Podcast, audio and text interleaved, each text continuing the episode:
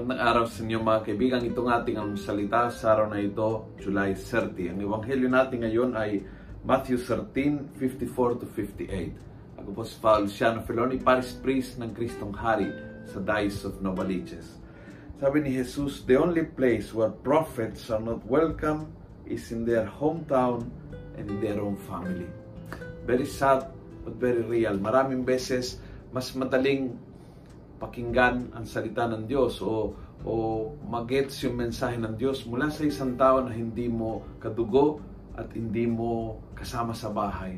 At ito ay isang bagay na nangyari pero hindi maganda dahil ang punto ni Jesus dito is marami na re-reject ng mensahe ng Diyos. Maraming blessing ng Diyos para sa iyo ay hindi mo tinatanggap dahil tiklop ang pandinig, ang mata o ang puso sa mga tao na mahal mo. Yes, mahal na mahal mo sila.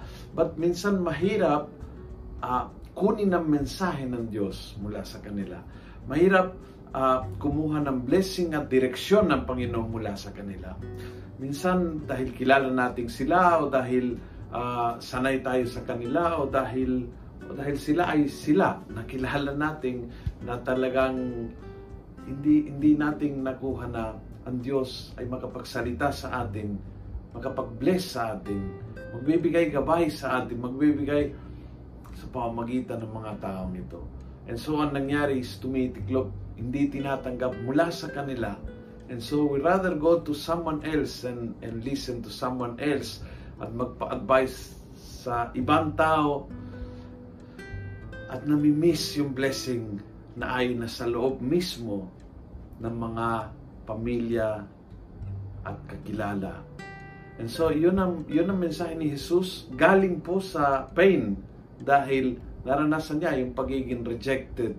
Naranasan niya yun, yung malaki ang ibibigay niya blessing sa kanyang mga kababayan pero tinalikuran dahil siya lang ay masyadong kilala nila. And so siguro ang panyaya ng Panginoon ngayon is huwag, huwag kang lumayo ng mensahe ng Diyos na darating sa iyo sa pamamagitan ng lola mo, sa pamamagitan ng husband mo, sa pamamagitan ng panganay mo, sa pamamagitan ng pinsan mo. Ito yung mga tao na nasa paligid mo. But kahit kilala mo sila, kahit hindi sila perpekto, kahit hindi sila banal, kaya ng Diyos gamitin sila upang pagpalain ka.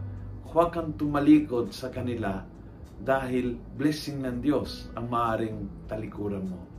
Kung gusto mo ang video ito, pass it on Punuin natin ng good news ang social media at gawin natin viral araw-araw ang salita ng Diyos. God bless.